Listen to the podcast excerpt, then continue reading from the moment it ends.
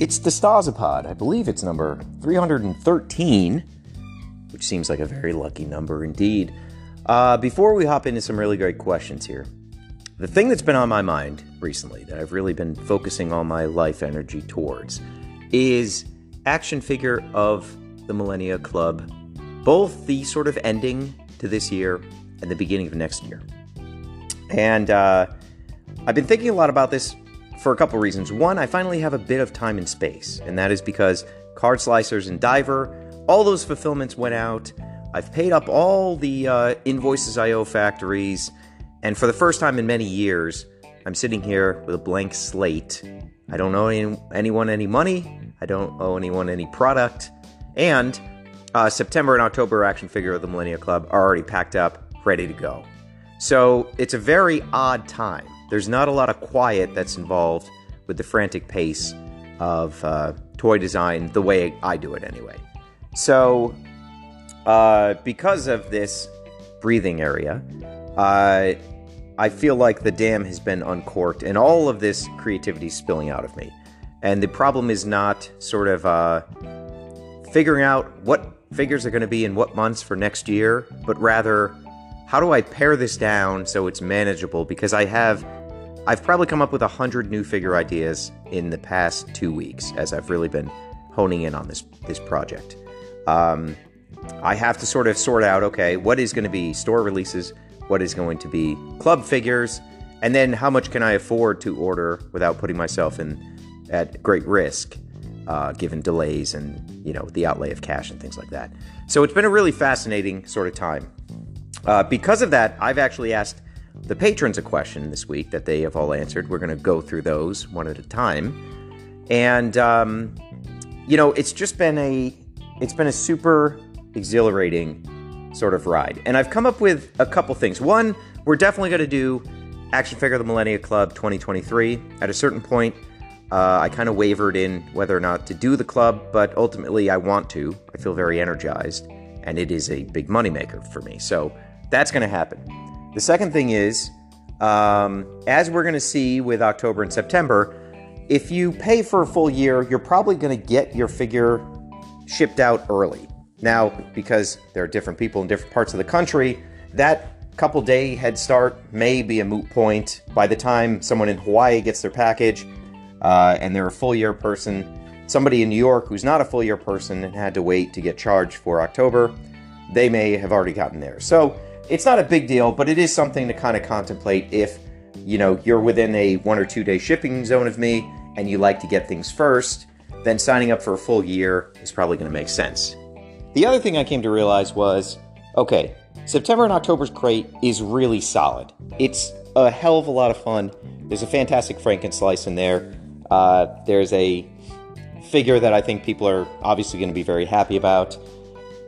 Uh, November and December are the greatest club figures ever. No exaggeration. When people get this, it's going to blow their mind. We're ending the year in a really, really strong note. Uh, and uh, having felt that way for a long time, I was sort of panged with the doubt of being able to top myself for uh, the 2023 club. But that's all changed now. Now that I've had this time to kind of bore down on designing and just throwing anything at the wall and seeing what sticks, uh, I know I can outdo myself, even as as high as I think the watermark is for the the remaining four figures for this year. I think I can instantly outdo it starting next year, and uh, it's very very exciting. I think also uh, one of the one of the occurrences for next year in the club, which as I say this, this could change. I mean, uh, literally everything's up in the air at this moment, but I think there's going to be a lot more sort of cross builds. So, for example, this is not a figure that's in there, but there could be, uh, you know, we, we did the Minenborg figure with Ben Minenberg. That was a, a, fantastic figure. I think everybody really liked it. It utilized Device Ninja parts and Old Knight parts, and they were mixed together uh, in the package, so it was ready to go. And I think that's really fantastic. And I, I want to experiment with that remix style next year. I guess remix is not the right word, but the sort of cross builds.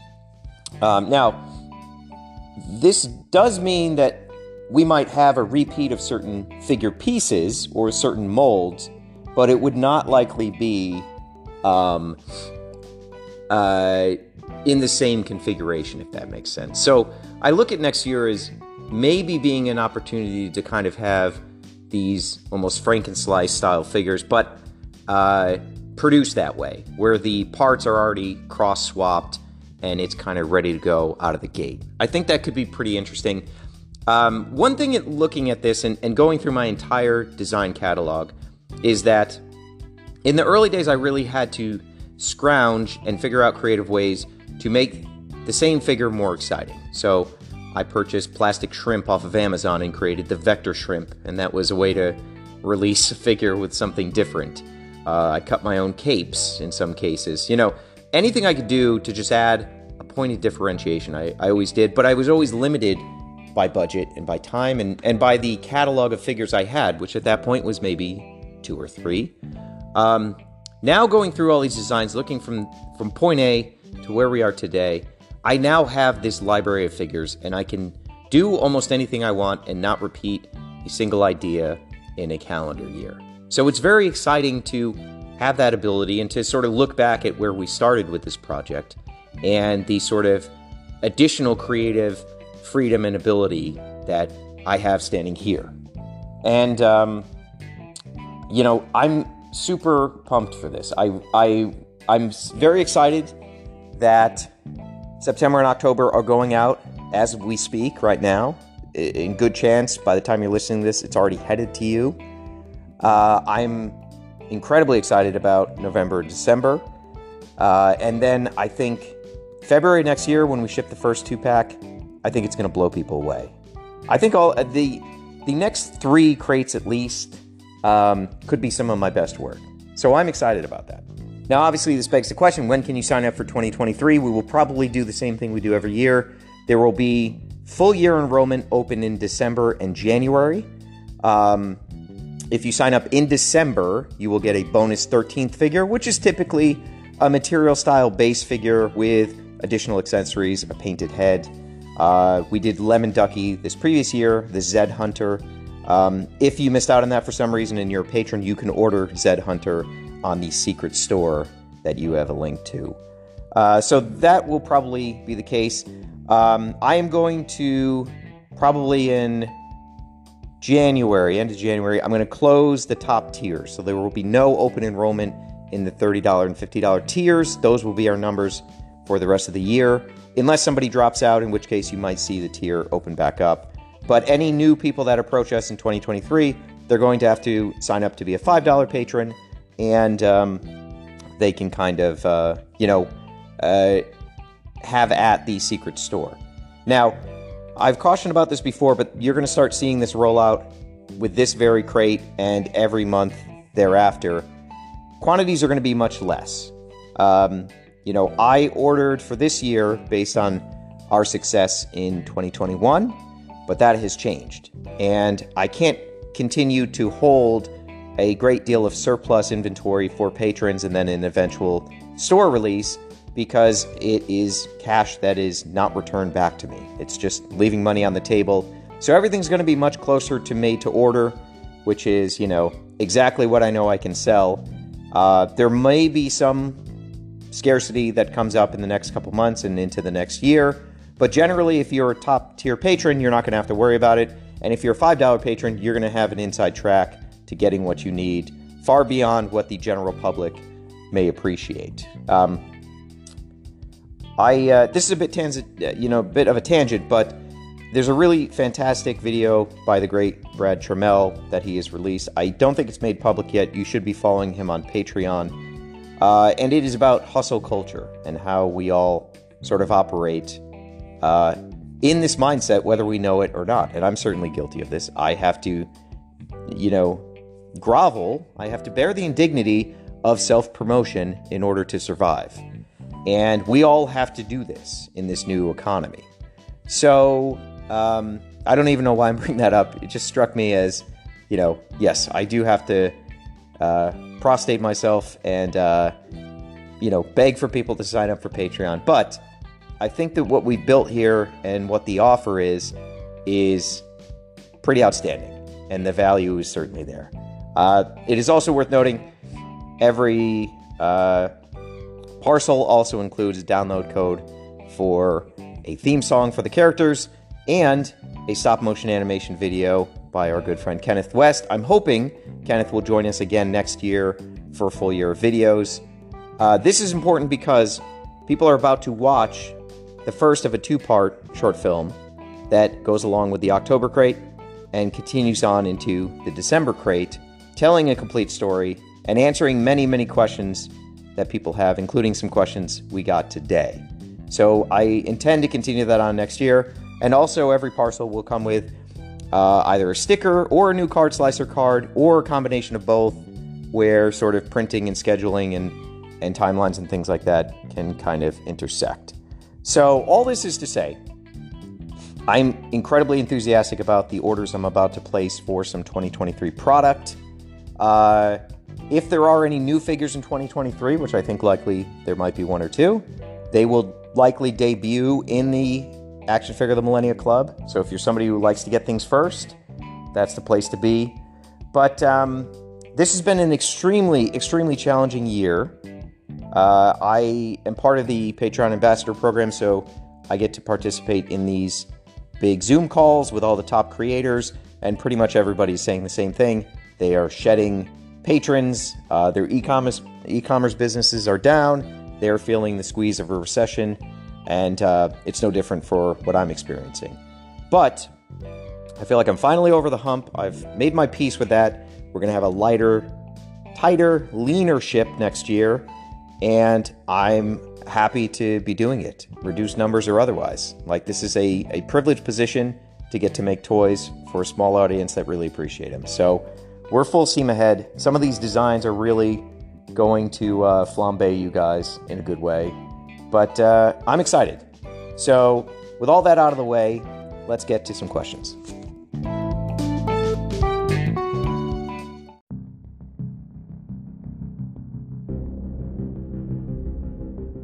We are heading over to the top secret Discord. How do you get into the Discord? Well, you simply become a Patreon member at patreon.com slash Jesse DeStasio.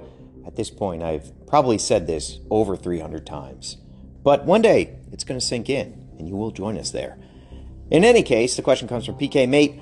I've already asked a question for this week on Patreon, but in case you need an extra down the line somewhere, well, I do, and I'll use it now. What the hell? If Saima is dead, what does this mean for the bugmen that she created, and by extension, the cues created as a byproduct of the bugmen? Are they tied to her life force to continue living, or are they self sufficient beings once they are created?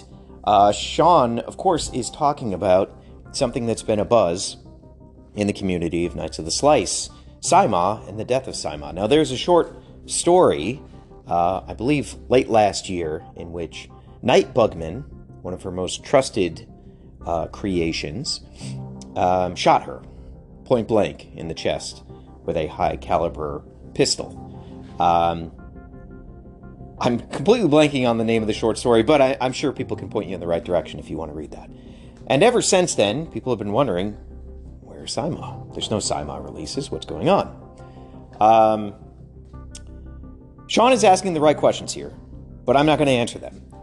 And I'm not going to answer them because this is one of the themes of September and October's crate, as well as November and December. And throughout the short films and the songs that go along with those releases, you will have an answer to this and much, much more. Now, for those who don't know, Saima or Cyber Mama, uh, she does have this incredible ability that is not well understood, but essentially she can create beings of life. And the bugmen are one of her creations. Uh, an unfortunate byproduct, as Sean so aptly put, is also the cues. Cues are the sort of female version of the bugmen, and they seek to destroy their mother, Saima, whereas the bugmen seek only to sort of serve her quite blissfully. In terms of how their life and continuation functions, it's a lot like birthing a child in real life. Uh, you know, for those of us who may have lost a parent, you, your life still continues on. You do not cease to exist. uh, if those who birthed you cease to exist. So it is uh, similar parameters in that regard. Another analogy would be uh, Steve Jobs created software. Steve Jobs has expired. He does not exist on this plane of existence, insofar as we know. Yet, his software creations continue on and proliferate. Now, we could also be pretty didactic about this and say Steve Jobs wasn't a programmer. He didn't really create any software. It's besides the point. Uh, but in any case, that's where we stand. These are the right questions to be asked. You're poised for a brilliant realization once the final four action figure the Millennia Club figures get to you. And people, I cannot stress this enough. When you get your club figures, there's of course the dossier that outlines what you're getting, and there are QR codes to bring you to the short film by Kenneth West as well as the song downloads. Do not skip those pieces of intel. They are incredibly crucial, especially in these final four months. So uh, I'm sure a couple people have glossed over it, but you got to hone in and you got to pay attention to those. Now we're hopping over to the main Patreon questions, but today's episode is a little bit different because I asked a question of all of you, and I'm going to share the feedback as I read it here. So there will be uh, some answers you guys have given me and some answers I will give you. Now, the question I posed to everyone this week was what figures do you want to see in action figure of the Millennia Club for 2023? And I got some fantastic answers. However, I am going to use the Weird Al Yankovic method of taking advice from fans. So, what Weird Al does anytime someone comes up to him and they go, You should make a song about X, Y, and Z. Weird Al simply replies, I'll get right on it. And then never, ever does it. So, that's going to be my reply to every suggestion of figures here. Uh, I will get right on it. And whether or not I heed any of your advice and they end up materializing in Action Figure the Millennia Club, we will have to wait and see next year. Uh, also, it is worth noting some of the things people called out could already be styles that are planned, ordered, sitting in the workshop waiting to go out. There have been more than a couple occasions where there is sort of uh, divergent thinking. that's probably not the right term, but you get the idea. Two people sort of thinking about the same thing, and uh, it manifests in the real world. So, uh, very exciting. Those are the parameters of the question I asked. So we're going to start off here. Jonathan Ortiz and Brent Lawson both want to see a Rift Killer in the club. I think that's a pretty easy uh, pick, and I'll get right on it.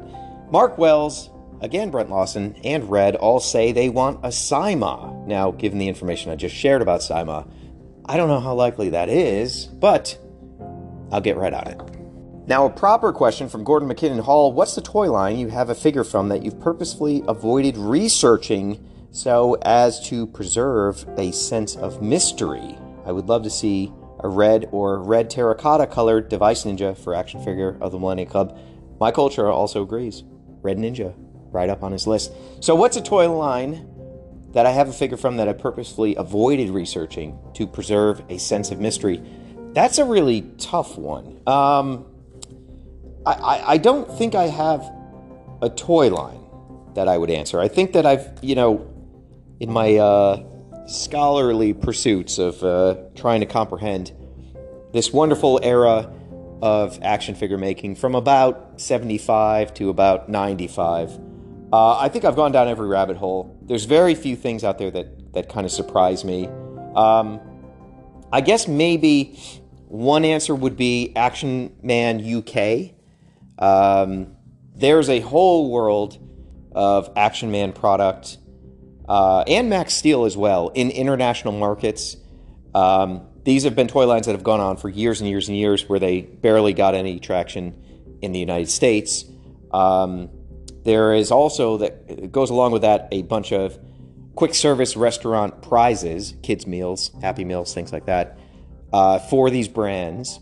And I definitely have spent time researching it, and I've gotten a few key items, but that is uh, something I'm not an expert on in any means, and uh, it feels like a very exhaustive pursuit. So I have not sort of uh, doubled my efforts to kind of understand every, be a, be a sort of completist of the knowledge of these lines. A non toy related but game related answer to this question is Magic the Gathering. I've sort of always been on the cusp of uh, Magic the Gathering. I, I own a couple cards. Uh, I find them in lots sometimes. I don't think I've ever bought a set. It always struck me as being far too complex to play or understand. But I think that's changing. There is a Warhammer branded uh, series of decks that are coming out, as well as Lord of the Rings. So I, I think I've decided to finally get into Magic the Gathering and uh, learn how to play it, and then hopefully, when those decks get here, um, play some games with my friends. We'll see. As far as a red device ninja in the club, uh, I'll get right on it. Moving along to Brett Barnacle. Can we expect to see more of the Ice Rats? I know you're not big on running a lot of a color scheme to keep it exclusive, but I'd love to see more of that in 2023. Hyper Ice was my first figure from you, and that colorway will always be my favorite one. Now, I'm actually going to answer this in earnest uh, because I feel the same way. Um, you know, there are color schemes that I run once and I feel completely satiated by, and I don't want to see every figure in that color scheme. Uh, I do think also in the world of independent toys, like color schemes are just generally overused and over borrowed and over recycled. And, you know, I, I, think that's a fairly uncontroversial statement. I think most people would probably agree with that. Uh, so, you're right, I am hesitant to kind of keep hitting the same button and the same note over and over again. But in the case of Ice Rat and that color scheme, I just love it. I, you know, it it I imagine this is how people feel when they buy a Boba Fett color scheme or a He-Man color scheme. Uh, this is very fulfilling to me. Um, it is an homage color, if we're being honest, but it's something that just uh, it just really speaks to me. I, I don't know why. It's aesthetically incredibly pleasing to me. Thankfully, nobody else has kind of emulated that colorway, so largely it feels like untainted, and I still appreciate it. So um, I don't know that I would say today it's definitely going to be in the club, but I would be comfortable saying there are definitely going to be more Ice Rat color schemes in the future. Uh, it's just something I, I, genuinely get a lot of joy out of, and I know other people really appreciate as well. So um, I will not say I'll get right on it, but rather give you that very earnest answer. Moving along to our friend Eric Valverde. Did you know Super 7 and Acid Rain World had a collab coming out.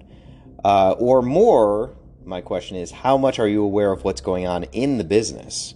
Um, I like to imagine that you are more apt to be in the know with independence and you have associated with the mega uh, companies outside your inner circle slash connections. Do you actively try to inform yourself or does news just naturally travel your way? Does your interest ebb and flow and burn out uh, when you have periods of lethargy? and invest your time in other interests elsewhere, or do you keep consistent in following toys? You don't have to answer a lot of questions, just trying to give you the general gist of what I'm asking. Also, Sen. You'd like to see Sen in the club. I'll get right on it. Um, no, I had no idea Super 7 and Acid Rain are doing collaboration. I think it makes perfect sense. I like Brian very much. I like Kit very much. They're both on top of their game in terms of being uh, interesting contemporary toy makers. So God bless them. I think it's great. I'll definitely be ordering their collaboration. Uh, to answer more the second part of this question, I have little to no interest in toy news. Uh, I I really don't. It just it doesn't appeal to me. Uh, talking to other makers and things like that, um, it's fine, and I enjoy doing it in public when I see people. But I don't want to spend my days talking about toys and toy making and things like that. Uh, I live a, a kind of monastic lifestyle in that I get up, I feed my pets, uh, I start drawing, I go downstairs, I write a song, I go outside, I experience nature, I go to the workshop, and I pack orders. And I just do this over and over again. And it's very simple, and there's not much disruption, and I'm in nature. And, you know, at no part in the day do I feel lacking for being out of the cycle of the studio system or the toy industry or, you know, who's making deals with who, I could care less. I'm happy for people that do it. Um, you know, it's it's still a joy for me to go to a comic store and pick up a Joy Toy Warhammer figure or something like that. But largely, like my where I want to burn my calories in my brain, um, it's not in outside stuff. I like working on my own stuff. I've had a blast sort of designing what could be the next club year. Uh, but I'd much rather sort of just write my own stories, spend time with my own characters, than you know d- dive into the the the machinations of the toy industry or the independents or things like that. It's not terribly interesting to me. Um, you know, I try to sort of uh, fill my life with other more vivid, tangible things, if that makes sense. Now, the dichotomy of that is I'm also obviously doing consulting work, helping other people with their brands, doing meetings with Netflix and Funko and new toy startups and all this stuff.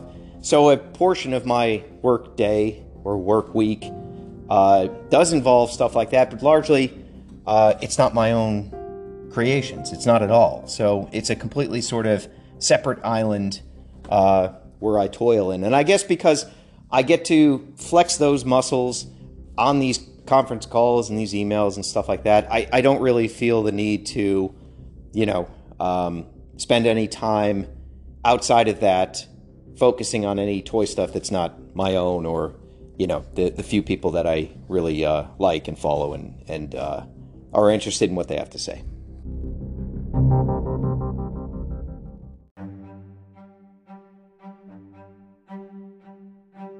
Next question from James. He'd like to see a Tranzor Z slash Mazinger Z inspired color for Diver and an all black capsule to put it in called the Black Death Capsule. Uh, you bring up an interesting point. I don't actually know if the Diver fits in the capsules. I've not tried this.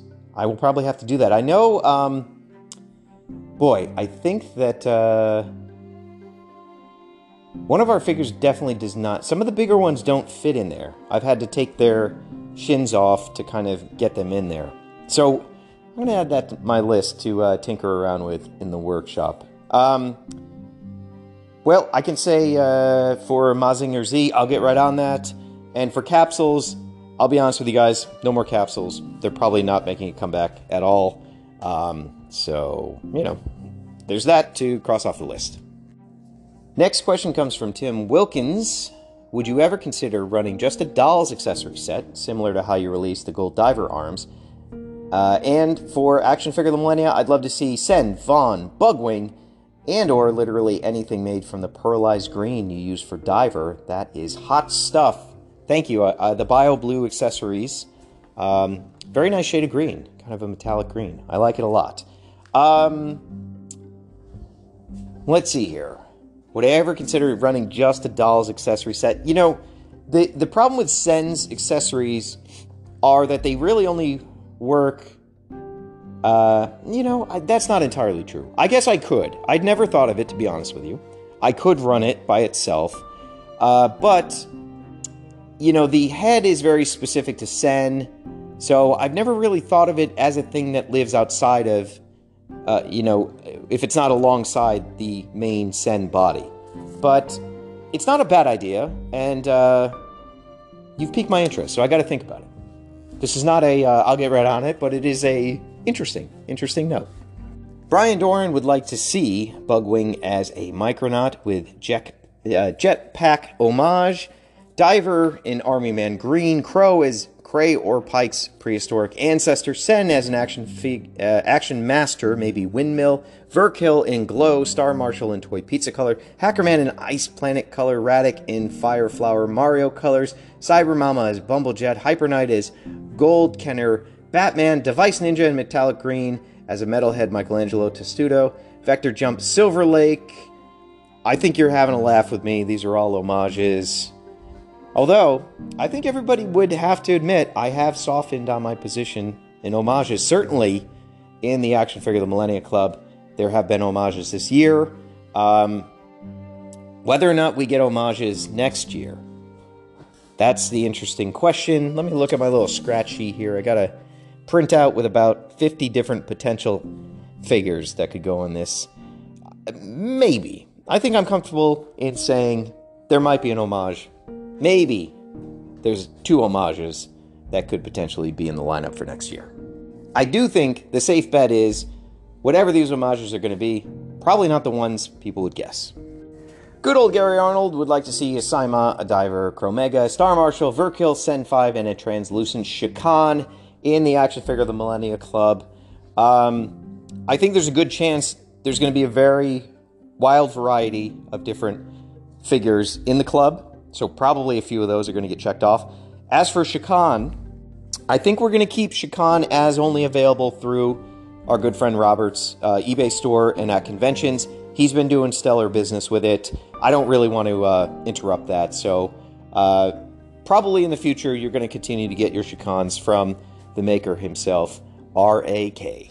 We got another vote for Shakhan from Charlie Pope, as well as Classic Knight. Um, I'll get right on it. Charlie also wants to know fettuccine or ravioli. Now, neither of these dishes I can digest, uh, but if I had to pick, ravioli 100%. Ravioli is like a complete meal by itself. It's got the cheese, got the herbs already in there. Fettuccine, you need to add sauce, you need, you know, all sorts of accoutrements. Ravioli's ready to go, if you think about it.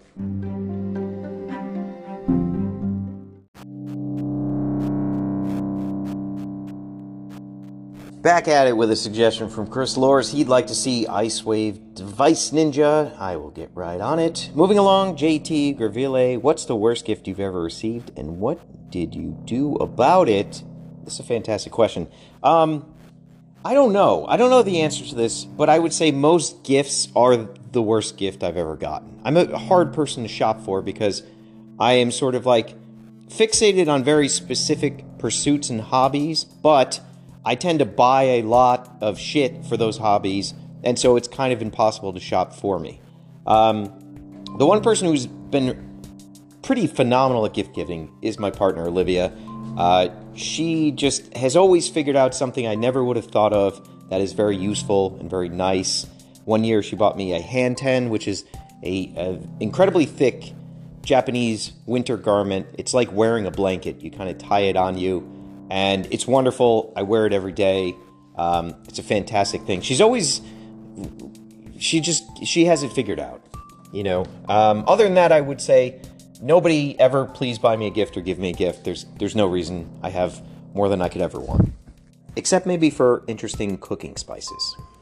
Joe would like to see Classic Knights, more Classic Knights, and Rift Killers. I think there's a very good chance that uh, two of those three will be in next year's club. Moving along to Sean Gordon, how did the members of the real life Z Star 7 meet and form the band? Sean also has his picks for the club. I'd love to see a gunmetal Sen. Also, I like Tim's idea of a Dolls accessory pack, maybe a diver colorway for unmanned diving adventures. It would also be cool to see some alternate universe versions of dead characters or characters that aren't in the spotlight any longer, like a Trilobite Kingdom version of the classic Knights, but on a different body style, like Star Marshal or the Desert Rat, more Cherubium, either as head packs or full figures, maybe fill out the Spice Fleet ranks with alien Cherubium heads, just more cool Knights of the Slice. And I think I can promise you, at least, there will be more cool Knights of the Slice. To get to the question, how did the members of the real life Z Star 7 meet and form the band? Uh, Z Star 7 was started by me, geez, two years ago, I think at this point. It was kind of an offshoot of my karaoke streams.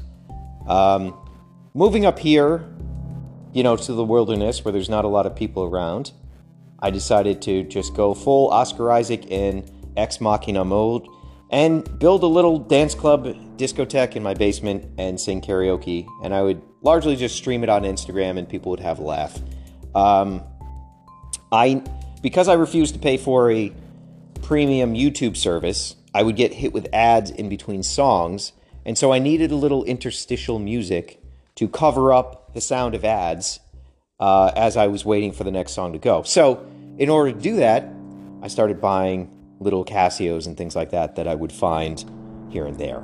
Um, the next uh, catalyst was watching the Craftsman video about his pocket operator, a little tiny drum machine that sampled vocals. He basically thread together a pretty convincing song using that with not a ton of musical experience. And I thought, I want to do that too. So I bought a pocket operator. And then, as anybody who's into synths or musical gadgets will tell you, it tends to go overboard from there. So I started quickly gobbling up secondhand instruments wherever I could find them. I got very lucky with purchasing a micro microKORG and also a Korg Kaoss Pad. Uh, uh, sorry, Kaossilator, the small one. Um, both these instruments were transformative to me. I figured out I could make music not knowing music and kind of cheat my way in, and it expanded from there. Um, along the way, I had always been inviting people to come and make music with me. Very few people took me up on that ever. Uh, Michael Scottum, I think, was one of the first people to come and do some music with me, and a very talented musician called Alex Van Gils uh, came down, and we had a really proper jam session. And Alex is a working musician; he works in Broadway and does a lot of theatrical scoring and things like that. And uh, he couldn't believe that somebody had kind of uh, he he was enamored with my process. He liked that I didn't know anything about music, but was determined to make music. Uh, all this was sort of heating up with my intention to launch the Cherubium three pack and and these new figures. And how will I announce them? So I had the idea to write an entire song and release it, and make a music video. All again with no experience doing this sort of stuff. No, you know, no lessons, nothing like that and uh, I managed to pull it off. And sometime around that, uh, I conned my friend Dan into coming and playing, and he added much needed guitars, and we started to really heat up what we were doing. The the um, I'm forgetting the name of it now, but the Alexander songs that we wrote together were really quite phenomenal, and, and still I think hold up to this day, even if the sound quality is not so great. Um, Dan I met because his wife was uh, a model in life drawing classes, and I struck up a friendship with her. She's very talented, really wonderful life drawing model. And she said, Oh, uh, my boyfriend's moving back from the West Coast, and I'm super excited. And I begrudgingly said, Oh, I can't wait to meet him. And then I met him, and I ended up loving him, and he's a great guy. And uh, quickly integrated into jam sessions once a week, and we were having uh, oh, so much fun. And then Brendan came along, and I had uh, been asking Brendan to come play forever since I started tinkering with stuff.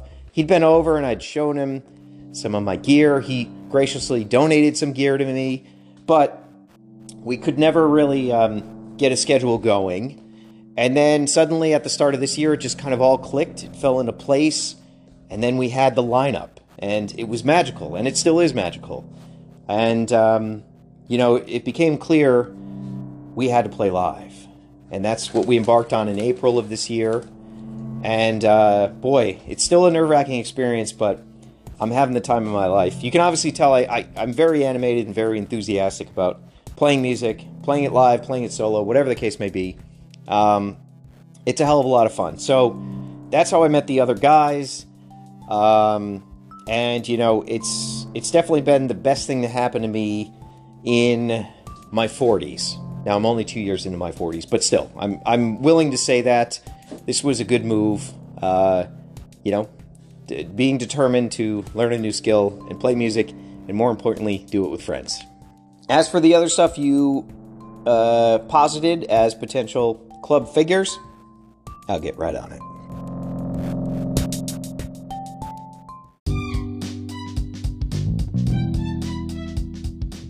Before I hop into our next submission, uh, I would like to tell everybody that comics, physical comic books, are now deeply reduced on the store, brand new pricing. Uh, the reason is twofold. One, I need to clear out some serious space, and these things are huge, big, heavy boxes. They gotta go. I gotta move them, gotta get rid of them. The second part is I am nearing completion on Normal Combat 2, a very important short story and I need more people to read the comics relating to Knights of the Slice so you all are on the same page when Normal Combat 2 comes out. It's going to be hugely impactful to the world of Knights of the Slice, as well as fit in nicely beside the narrative that will be going on in the short films that debut in the club figures. So go check them out. I'm selling these at essentially my cost, uh, losing money on every transaction, but I'm going to do it because I need the space and I want more people to read my comics. So go and do it. Run, don't walk. Uh, now, we got Isaac Carmen. He would like to see more Sima, Verkill, new Cherubium heads. He would like to see a cat, please, and purple figures with glow in the dark or silver chrome accents. I'll get right on it, except I don't know when I'm going to do more cherubium heads. Um, I've kind of been waiting for Erwin Papa to free up again so he can sculpt some new ones. It's not. I, I want hand sculpted cherubium heads. I think they work better. I think that, like, um, there's just something I prefer to be touched by human hands rather than digital, and the cherubiums are one of those things. And I can't really quite articulate why. It's just a strong feeling I have. Next question from Gavin Ryder. A few months back, you mentioned you were considering releasing the Sen that was used for Neostar's torso for uh, action figure of the Millennia as a complete figure with all of its odd, disjointed, painted parts. Will that be before the end of the year? I'd also love to see Sen, Diver, Simon, Device Ninja, Rift Killer, Hob, Old basically every figure we make he'd like to see. Um, so I am going through a big inventory process in the workshop right now.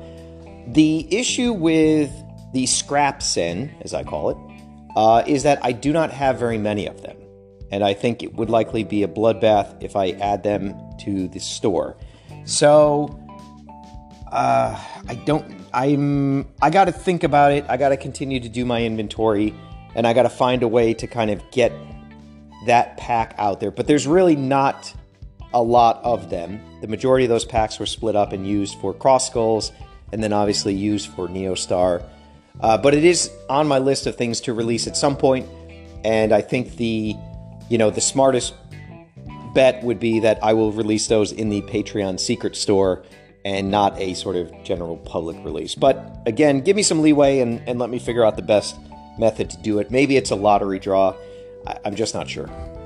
Speaking of ZStar 7, we got a question from Brennan McGrath from ZStar 7. I'm still kind of lost on the Night of the Slice universe, but I've gathered it's a future Earth or an Earth like place. What's the geography like? Is that in the stories? Are there cool cities? Also, my one question is can I see a map? I love maps. Um, everybody loves maps. Maps are great. So, the way to sort of visualize the world of Knights of the Slice is that it is our world, maybe a few years in the future, and a sort of alternate or separate dimension. Uh, and within that world, there are also alternate separate dimensions. We have sort of trilobite kingdom. Uh, we have the vector, which is the kind of connective viscous material in between these worlds, sort of uh, acting as a freeway that connects all of them. You know, there's a. I, I think that that's kind of the best way to kind of crystallize it. I visualize myself that I have my waking world present and in front of me, and there is this alternate Night of the Slice world, and it is as real as my world. But when it comes to questions like who is the president, or uh, you know what skirmishes happened in the 80s, all of that history is pretty well mirrored to the world that you and I know, uh, with slight tweaks and sort of temporal differences here and there. Like maybe Bill Clinton had a third term in the world of Knights of the Slice, or, or something absurd like that. Uh, so generally, it's it's pretty easy to enter into and understand the parameters of because it is largely our world, just a sort of alternate version of that. Uh, Brennan also points out that the Glyos wiki has plenty of info now that he sees it, and that's a that's a good reminder. Everybody should hit up the Glyos wiki. There are pretty comprehensive uh, breakdowns of major stories and events and things like that. Epic artist Ian Amling, what do you think he would like to see in the club for next year? He says, since Diver's arrival, the Vector Jump figure has had some serious competition, but my vote is still for Vector Jump. Uh, I think that's totally fair. I think people really like Vector Jump. I will be 100% candid and honest. Right now, looking down at this worksheet with the 50 plus designs that may or may not make it into the six parcels we're going to do next year, I do not have a vector jump. Um, that's possibly an oversight or possibly just nothing bubbled to the surface for me. Um, so I don't actually know how likely it is that there's a vector jump next year, but I do think there will probably be a vector jump available in a public store setting or something like that because it is a good figure at the end of the day and it does not get enough love. I'll, I will be the first to admit that. Um, part of the issue for me and creativity in Vector Jump is that I've done a lot of vector jumps, right? It's the second figure. So I've done more different styles of vector jumps than a lot of the newer figures that uh, I'm not quite as familiar with or haven't explored or hadn't had as much time to spend with. So it does pose a problem for me in deciding what is a worthwhile color scheme to pursue uh, for a vector jump. You know, I'll be honest about that. But uh, I think reasonably we could see one next year.